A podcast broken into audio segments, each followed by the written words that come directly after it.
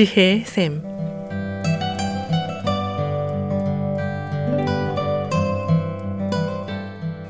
매주 월요일부터 금요일까지 각 분야의 전문가를 모시고 우리 삶에 필요한 말씀을 듣는 지혜의 샘. 오늘은 AP 리커버리의 손재열 디렉터께서 말씀해 주시겠습니다. 안녕하십니까. 손재열입니다. 요즘에는 결혼한 후에도 각자의 통장을 관리하고 각자의 방을 쓰는 부부들이 많이 있는 것 같습니다. 이러한 분들은 한 통장을 갖고 있지만 서로 다른 비자금을 마련한다거나 서로 돈 때문에 얼굴 붉히는 폐해가 없으려면 각자의 통장을 가지고 생활비는 서로 반반씩 부담해서 쓰는 것이 오히려 더 합리적이고 실리적이라는 이유를 드는 것 같습니다. 또 각방을 쓰는 것도 서로의 개인의 취향이 다르고 시간 사용 선호도도 다른데 꼭 부부라는 명목 때문에 한 방을 쓰면서 자고 싶지 않아도 같은 시간에 잠자리에 들어야 하고 한 방에 같이 있어야 하는가 그런 것이 오히려 더 스트레스를 주고 관계에 좋지 않은 영향을 준다라는 이유를 들고 있는 것 같습니다. 물론 그 외에도 가정에서의 개인 프라이버시 문제나 또 개인 공간을 유지하는 데 따른 여러 가지 장점이 있으리라고 생각합니다. 또 이러한 생활 양식이 꼭 새로운 것만도 아니고 이러한 비슷한 예들이 역사적으로도 있어 왔던 것 또한 사실입니다. 저도 이러한 주장에 대해 동의하고 또 일리가 있다고 생각을 합니다. 이러한 설명이 설득력도 있고 신선한 발상이고 합리적인 것도 사실입니다. 그럼에도 불구하고 이러한 의견에 선뜻 전적으로 동의할 수 없는 것은 사람 사는 모든 것이 이렇게 자로잔 듯 딱딱 끊어지고 이성적으로 설명될 수는 없기 때문입니다. 특히 부부 또는 가족 관계에 있어서 더욱더 그러지 않나 싶습니다. 언젠가 미국 크리스찬 라디오 쇼를 진행하는 한 진행자의 말이 생각이 나네요. 어떤 관계든지 100%로 50, 50씩 딱 끊어지게 평등한 관계는 없다. 가장 조화롭고 평등한 관계에서도 어느 정도는 누구 한쪽이 더 양보하고 기다려주고 참아줘야지 그 관계가 유지되는 것이다 라고 생각한다는 그런 말을 했었고 저는 이 말에 동의를 합니다. 누군가는 좀 더 양보하고 참아줘야지만 그 관계의 긴장감이 조절되고 유지가 되는 것이 아닌가 싶습니다. 물론 어느 한쪽만이 부당하게 계속 참고 희생해야 된다라는 그런 의미가 아니고 서로 간에 어떤 때는 내가 좀 더 참고 또 다른 때는 상대방이 양보하고 이러면서 서로를 이해하고 품으려고 노력하는 면이 필요하다는 얘기죠. 계속 남편은 하고 싶은 대로 다 하고 아내만 참으라는 그런 의미는 더더욱 아니고요. 그렇다고 이제는 여성들의 목소리가 높아졌으니 남편들이 다 져주고 살아야 된다는 그런 의미는 더더욱 아니겠죠. 그런 의 얘기도 아니죠. 부부관계에 있어서 누가 우위에 있고 누가 발언권이 있는가 하는 것은 의미가 없다고 생각을 합니다. 따라서 제가 각자의 통장 관리나 부부간에 각방 쓰는 것에 적극 반대하는 입장이 아니라 많은 장점이 있고 또 어느 정도는 생활에 활용할 충분한 이유가 있는 방식이지만 그 방식을 전적으로 활용하면서 살지는 않겠다는 그런 의견입니다. 그리고 그 반대 의견이 구태의연하고 고리타문한 방식이 아니라는 것이고 나름대로 의미가 있다는 그런 생각이죠. 꼭 돈이나 방을 쓰는 것 같은 지엽적인 문제만을 얘기하는 것은 아닌 것 같습니다. 이러한 사안은 이런 것 자체의 의미도 있지만 또 겉으로 드러나지 않는 다른 상징적 의미를 내포하고 있지 않나 싶습니다.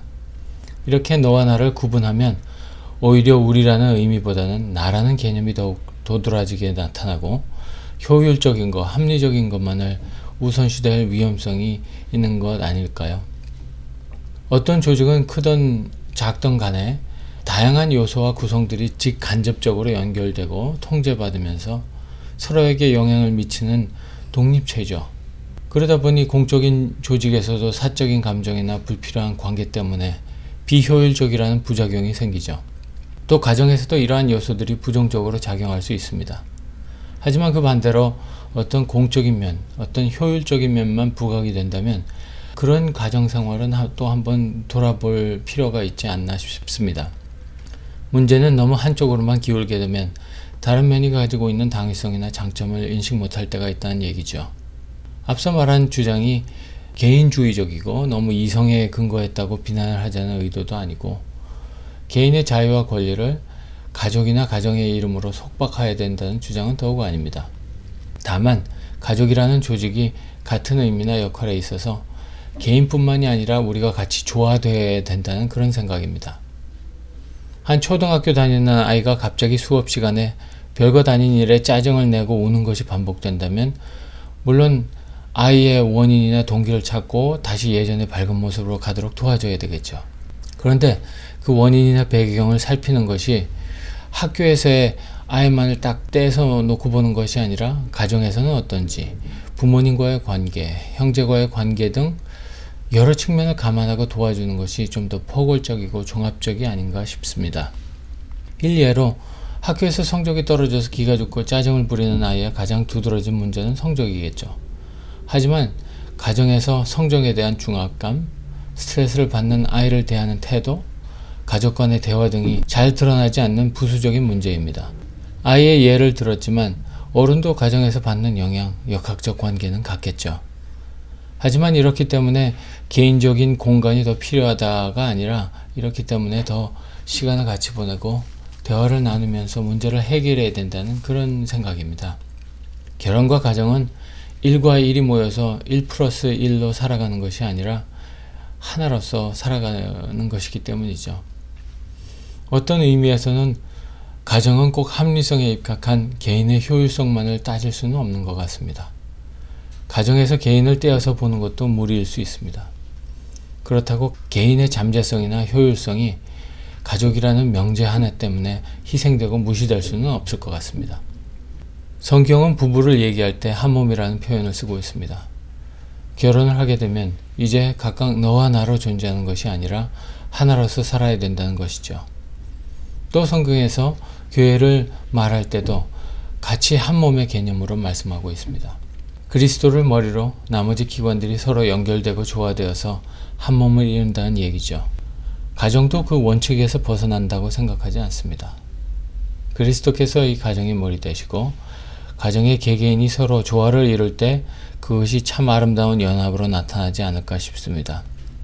문제가 없는 가정이 없고 가족 간에 서로 부딪히고 상처도 많이 받지만 그 가운데서도 서로를 포용하고 노력하고 또 대화하면서 의견을 나누고 갈등을 해결하고 조화를 이루어 간다면 이 최소의 조직을 통해서 사회가 좀 더 건강해질 수 있지 않을까 싶습니다.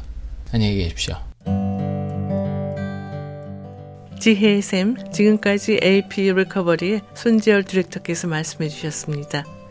손재열 디렉터와 상담을 원하시는 분은 전화 323-731-3534, 323-731-3534로 연락하시면 됩니다. 오늘 들으신 내용은 극동방송 미주지사 인터넷 홈페이지 usk.febc.net에서 다시 들으실 수가 있습니다. 아름다운 음악과 기쁜 소식을 전하는 극동방송에서 보내드린 지혜의 샘 오늘 순서를 마치겠습니다.